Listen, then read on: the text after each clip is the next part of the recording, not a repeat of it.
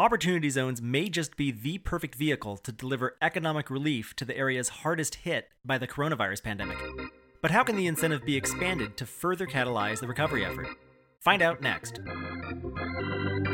Welcome to another exciting episode of the Opportunity Zones podcast, the weekly show where we interview Opportunity Zones professionals and experts from fund managers to tax advisors, from real estate developers to venture capitalists. If it impacts Opportunity Zones or the Opportunity Funds industry, we cover it here on the Opportunity Zones podcast. Hey, one quick note before we begin today's episode. This interview was conducted prior to the IRS issuing Notice 2020 39. We do reference IRS Notice 2020 23, which extended certain 180 day deadlines to July 15th, 2020. This extension has been extended even further to December 31, 2020. Uh, we were unaware of this when we recorded this, so you may hear us referencing the need for additional relief for investors with respect to their 180 day deadline. Uh, just know that we recorded this prior to that deadline getting further extended out to the end of this year. And now, without further ado, here's today's episode. Enjoy. Welcome to the Opportunity Zones podcast. I'm your host, Jimmy Atkinson. COVID 19 has turned the world upside down, but can Opportunity Zones provide relief? Blake Christian is a CPA and partner at HCVT, a regional accounting firm with offices across the western United States. He joins us today from his home office in Park City, Utah. Blake, thanks for joining the show. Welcome. Glad to be here, Jimmy. Thank you. Absolutely, Blake. Uh, been trying to get you on the show for a while now, so glad uh, glad our schedules finally lined up and and we can get some of your insights today. So I know you have a lot of great ideas on expanding some of the provisions of the Opportunity Zone incentive to help with our nation's COVID 19 relief efforts. Why do you feel like the Opportunity Zone incentive is the perfect platform for catalyzing such relief? Well, what we have here, you know, is, is uh, a program that's been out for two and a half years roughly. Uh, it covers the entire nation uh, as well as um, our territories, and it already includes uh, the census tracts that are in economically challenged areas. And uh, there's going to be you know i would guess you know probably 80% of the spikes in unemployment are going to be in these uh, economic uh, regions that are already part of the oz program. So i, I think it's uh, for that reason it's a, it's a great platform to to start the recovery.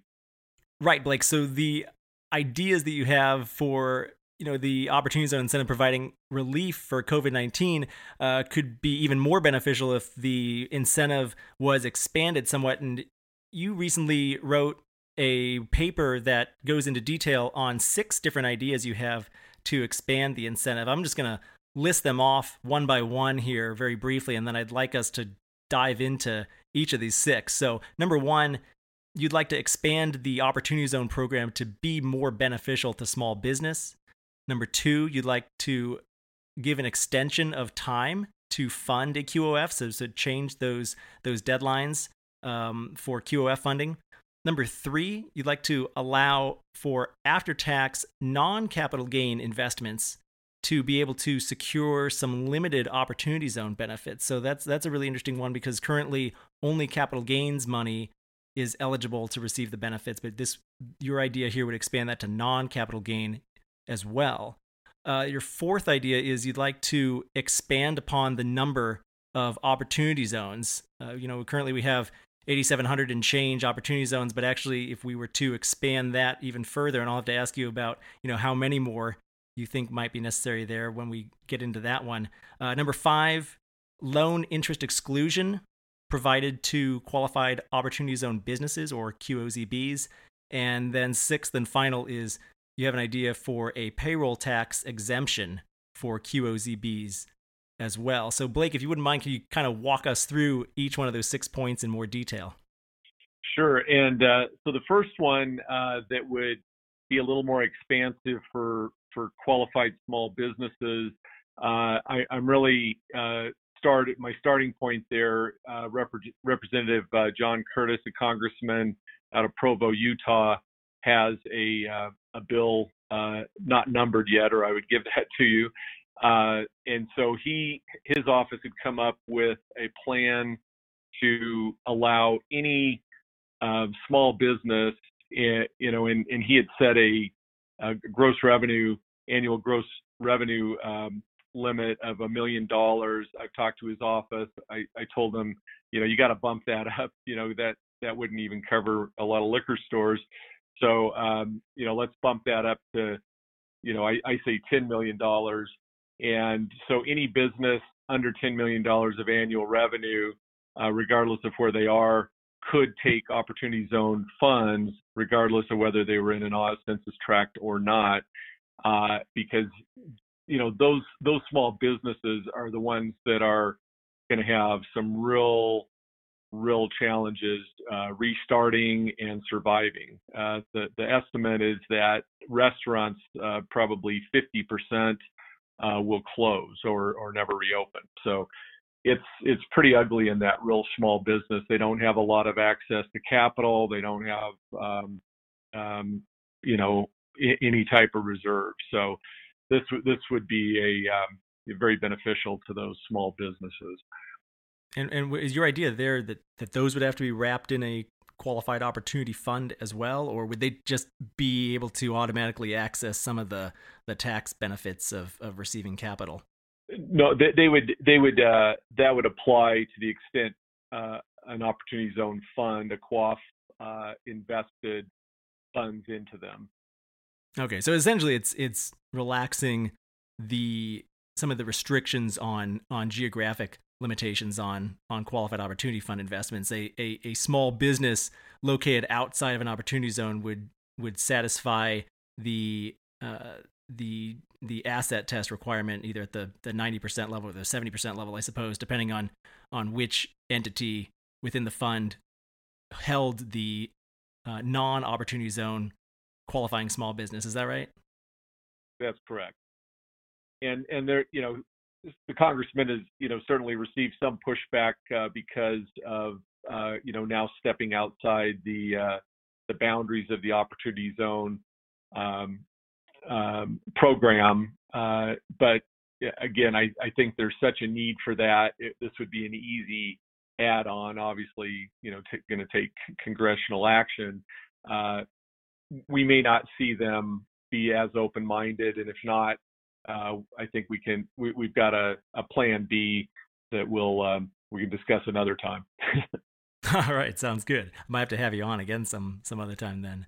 Uh, do we want to move on to our second point there, the extension of time to fund a QOF? What, what do you mean by that one?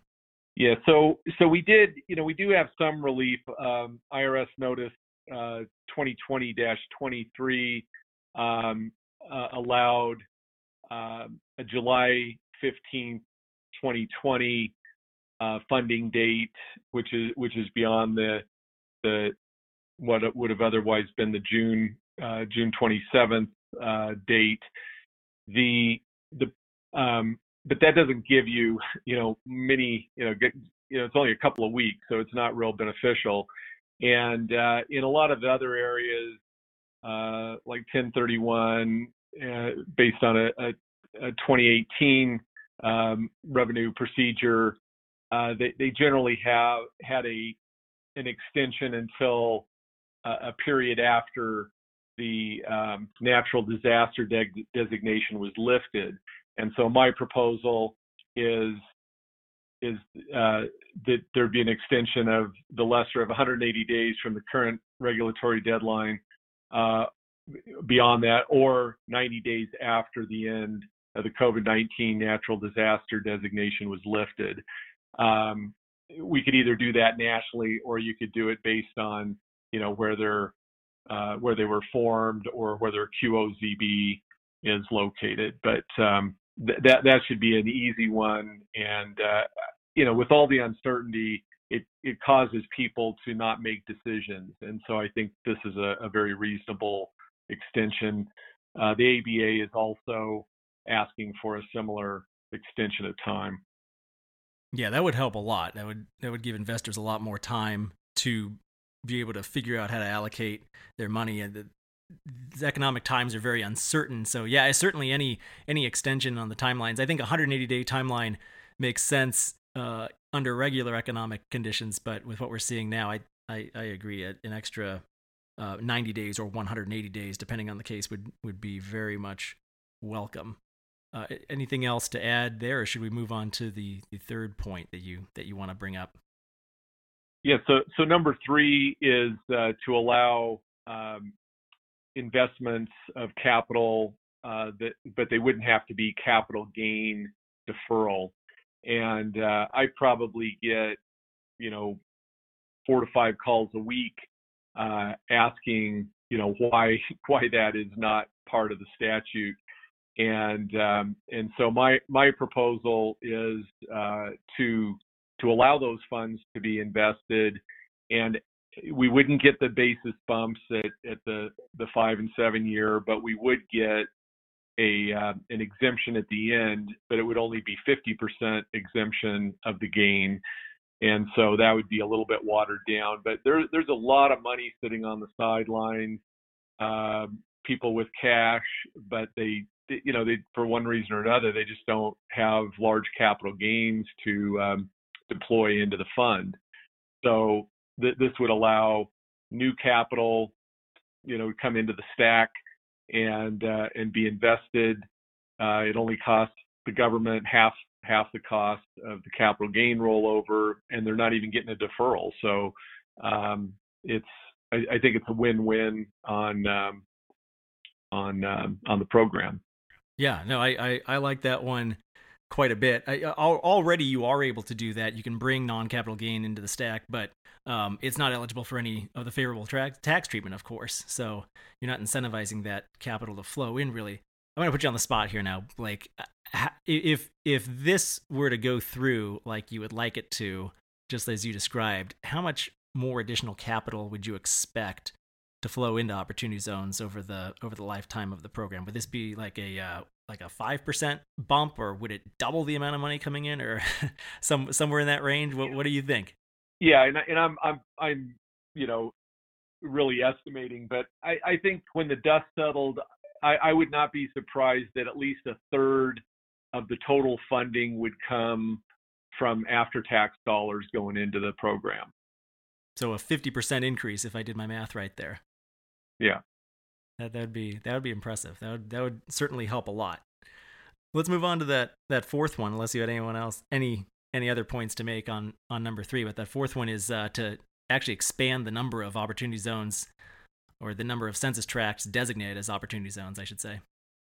Yeah, and if, and if I could only pick one out of the out of my six, I'd probably pick this one um, because this this would let us, you know, really target the program even more than it already has.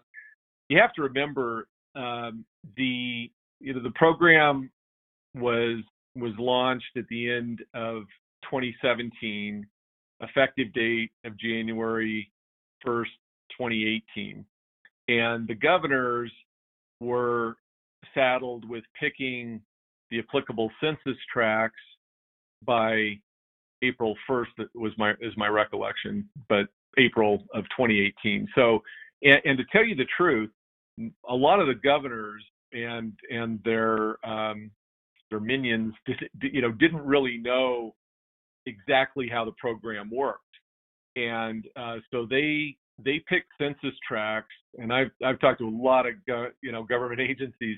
They pick census tracts um, based on you know you know criteria that you know ended up not being great for economic development. They they thought they were you know some thought they were trying to help the residents there, and uh, you know they didn't really have an understanding of the program. So my proposal on this point is let every state increase their census tracts by 20%. So, you know, it's, it's kind of fair across the board. No state's getting a, any advantage. And, um, and the criteria that the governors would have to pick from would be the hi- highest spiking unemployment rates uh, for uh, the the surrounding area, and so they would they would you know, go from the the highest unemployment rate, um, and that would, you know, that would be their um, their population of of uh, census tract to choose. And then the second criteria would be uh, maybe it would be mandated, but they would be highly encouraged to pick uh, census tracts that were adjacent to existing Oz census tracts. The reason for that is I wouldn't want to have some island, one census tract, you know, four miles down the road from a cluster of three others. You know, let's let's kind of build on what's already there. Um, but I think this would allow uh, the governors to kind of surgically fine tune the uh, geographic um, uh, census tracts, uh, and and they've got two and a half years under their belt to see where you know money's kind of starting to come in, and so it, it's it's a great time to do something like this. And um, so anyway, that's that's my other, you know, and I think my my most critical of the six would be this one. Yeah, that's that's a great one because as you point out, when they made these designations more than two years ago now, yeah, they were working with a lot of incomplete knowledge of the program, and now everybody has everyone's so much more educated on on this tax incentive and there's a lot more information out there. The regulations are final, right? Uh, so uh, in a way, giving the governor's offices uh, almost like a mulligan. Uh, any any any opportunity zones they regret. I'm sorry, any census tracts that they regret not designating opportunity zones. This is their chance to kind of fix those problems. I think that's a great one. And that's a great point. I, I should have brought that up. Uh, I, I, I don't have that in my proposal, but that is actually very important. Is that uh, to allow governors to um, to to swap out uh, a census tract. Now, I, again, I, would have to think about that. Uh, we'd all have to think about that because there may already be a project going in there, but maybe you freeze that one and then move it over to another one and say, you know, only projects that are underway in that census tract that you have your entitlements or something can move forward. Otherwise, you know, we're moving it over here. Yeah, that's an interesting idea. Also, uh, yeah, it's definitely definitely a neat idea to to try to expand the program and and throw some more communities into the mix that that might desperately need the capital as well. Uh, so Blake, your last two ideas here, numbers five and six, both deal with uh, providing some exemptions or exclusions for qualified opportunity zone businesses. So can you walk us through both of those now, maybe? Right. So uh, so, so one one of the frustrations with the program, and, and believe me, overall, I you know I love this program. I think it's very well designed. But uh, again, when you're putting your your your you know financing capital stack together to finance these bigger projects, um, there's no incentive at all on the debt side. It's all uh, equity driven. And so, uh, and I'm stealing from the California, uh, former California Enterprise Zone program that had a tax exemption for loans to uh, enterprise zone businesses. Um, and so, uh, you know, ba- basically what you do is you, you know, you're now you're incentivizing uh, investors that uh, just want a debt uh, return to, um, to take a lower interest rate uh, because they're going to get a, a tax exempt return on it. And so uh, that that can bring the overall cost of the project down. And again, keeping in mind these are these are the you know pretty economically challenged areas that uh, people are are making investments in in the opportunity zones. So this this, uh, this is basically like a synthetic uh, municipal bond, if you will. And so again, the lender gets gets tax-free treatment on it uh, doesn't demand as high an interest rate because on an after-tax basis, he's still walking with a, a healthy return. And then the um, opportunity zone project gets a lower overall cost of, of funds on the project. And then the, fi- the final one is uh, just, you know, again, I, am probably stealing a little bit from the CARES Act, but um, uh, I'm taking it one step further and allowing both the employer and the employee to um, uh, to have an exemption for uh, the first 12 months of salaries paid to an employee uh, that resides in a, an Oz census tract, and it doesn't have to be the same Oz census tract that he works he or she works in. But uh, and I'm keeping that you know the compensation on the low end, so up the first forty-eight thousand dollars of compensation would get a uh, a FICA tax exemption, both the employee and the employer. So the employee walks with more cash at, at the end of every week or two week period, and the employer his cost of of hiring that person is reduced by you know seven to eight percent and um, and so so anyway again just just trying to incentivize people to hire local um, and uh, and also help out that um, that person that lives in the census tract get a little better take home pay that's my uh, my dream six Excellent. I those those would be a dream come true. That would do quite a bit to bolster the program. So, but dreams aside, what's the appetite in Washington for making these changes? You mentioned you were working with uh, one representative on on at least one or two of these, but what how how does this actually become reality then? What's what's the next steps for for pushing this through Congress? Some of these ideas. Right. Well, I'm I'm also reaching out to to um, Senator Scott's office in um, North South Carolina, and um, uh, he he submitted on May 4th uh, a, a, list of 10. Uh, I didn't get to him quite in time, but uh, he he had, um, has a list. Uh, uh, anybody that wants the letter, you can go online or um, or contact me. But um, you know, it, most of them range similarly. You know, extensions, some relief from the 90% qualified asset test.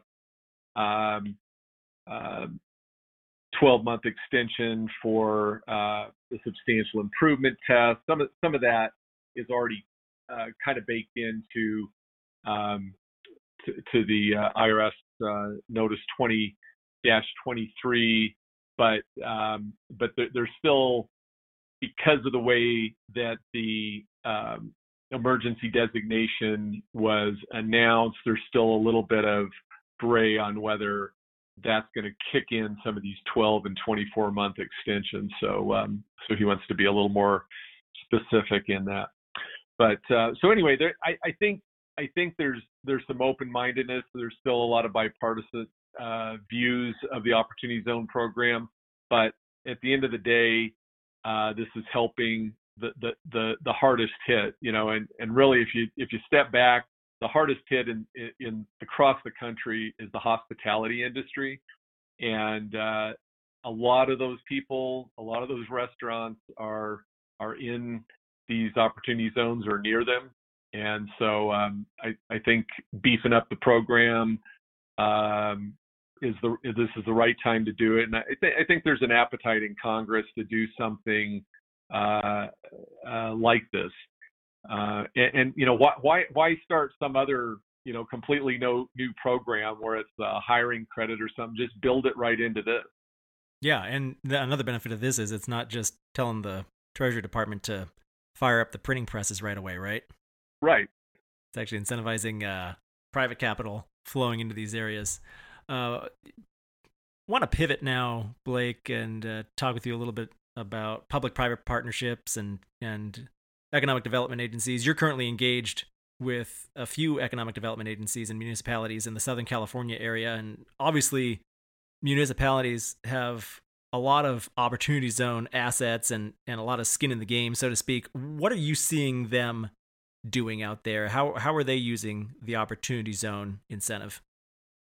So, um, you know, I'm working with two two large counties in Southern California, and then a, and then a city, and then I'm also working um, with a, a, new client in uh, Baltimore area. And um, and what what I'm seeing is, um, you, you know, they're they're still, you know, it took them probably a year, year and a half to really fully understand the program and things, and so they're they're trying to use it. Um, you know, I would say 50% for revitalization of uh, of certain you know poor areas, and then the other half, uh, which kind of goes hand in hand with it, is is an you know business attraction, and uh, but but they're also trying to be very sensitive to not um, you know not destroy the culture and things of of the neighborhoods that they're trying to to uh, revitalize. So it's it's kind of a, a fine line. They're they're engaging the residents there. Um, in a in a couple of situations, we've had uh, the residents uh, view the Opportunity Zone program very negatively. So there's you know some education outreach, uh, and the other you know the one of the simplest ways to use it is uh, th- there can be there can be you know public-private partnership where you you can do an infrastructure project. Uh, probably the you know the best illustration is if somebody wanted to do a uh, a small solar farm. You know, let's let's say a municipality wanted to put a you know solar farm um, uh, facility into a neighborhood. Well, that would be a perfect one where you know the opportunity zone could um, invest those funds they would have to use some leverage, so they would create basis in the um, you know in, in the um, in the QOF and the QOZB, so that those those uh, write-offs of of the the personal assets under the bonus depreciation rules would flow out.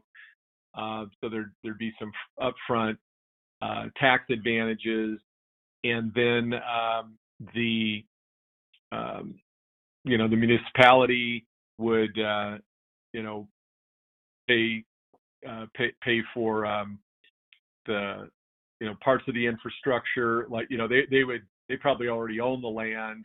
They would pay for parts of it but more of the tangible personalty that can get expensed real quickly would be purchased by the uh, the Oz fund and then they can have a you know an exit plan in year 10 11 and with basically a guaranteed return. And so it kind of kind of you know from a cash flow standpoint kind of looks like a, a bond return for the um, the investors and then a tax-free gain at the end and then that municipality ends up owning it uh, after that period. And it may it could run a lot longer than the 10 years. It just depends on how the numbers play out. But um, that's just that's just one example that we've looked at. We've looked at water treatment plants uh, in opportunity zones, and um, so there's there's you know it's pretty unlimited.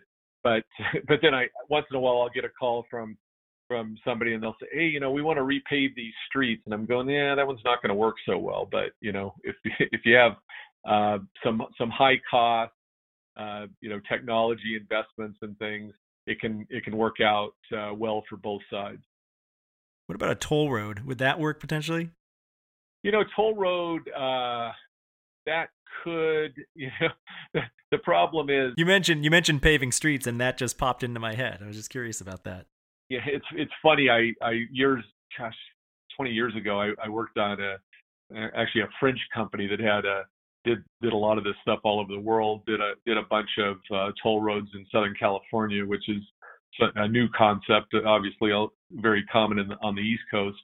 But um, yeah, that that could that could be um, you know yeah the infrastructure cost of uh, the gates and things if they just happen to happen to you know if you could put them in a census tract that that could work. That's interesting. Only have the uh, the checkpoints or the gates in in in the opportunity zones. yeah, that's a goofy example. No, well, it, it, it, I actually I like the example. You just have to you just have to happen to have a, a census tract that uh, straddles a freeway or a um, future freeway. Yeah, well, as well, as, as exactly well as you said, there's there's virtually no limitation to uh, some of the ideas, right? Um, right. What are what are some projects that you've been working on, Blake? Just just over the past uh, few months here, since the COVID nineteen pandemic hit, I I know you've been busy working on on quite a few. Maybe you can highlight a few of uh, a few of your favorites. Yeah, we we set up uh, a little over 30 at the you know in 2019 and then um, you know the first start of the year you know we, we were probably setting up you know two to three a month uh, I, I will tell you, you know, in the last month and a half, I'm probably setting up two to three a week. So the interest is is you know is spiking despite all the uncertainty. Um, you know, I, I, had one of my clients bought a um, recently bought a hospital uh, to you know a couple of buildings are, are in opportunity zones. Uh, he's um, gonna gonna do some COVID related things with that. Um, so that one that one's you know very timely. Um, I have a um, Utah uh, does not have a legalized marijuana system, but uh, they're uh, I, am working with a uh, medical marijuana uh, grower distributor that um, uh, will probably have their retail facility in an opportunity zone. Um, working with a agricultural company in uh, central California that uh, is making olive oil, and so they're using this to expand their facility, and um, that that's you know th- this one works pretty perfectly for that one. Um, have a um, couple couple of people that are are doing solar projects and uh, and then on the East Coast, uh, a kind of a WeWorks um, um,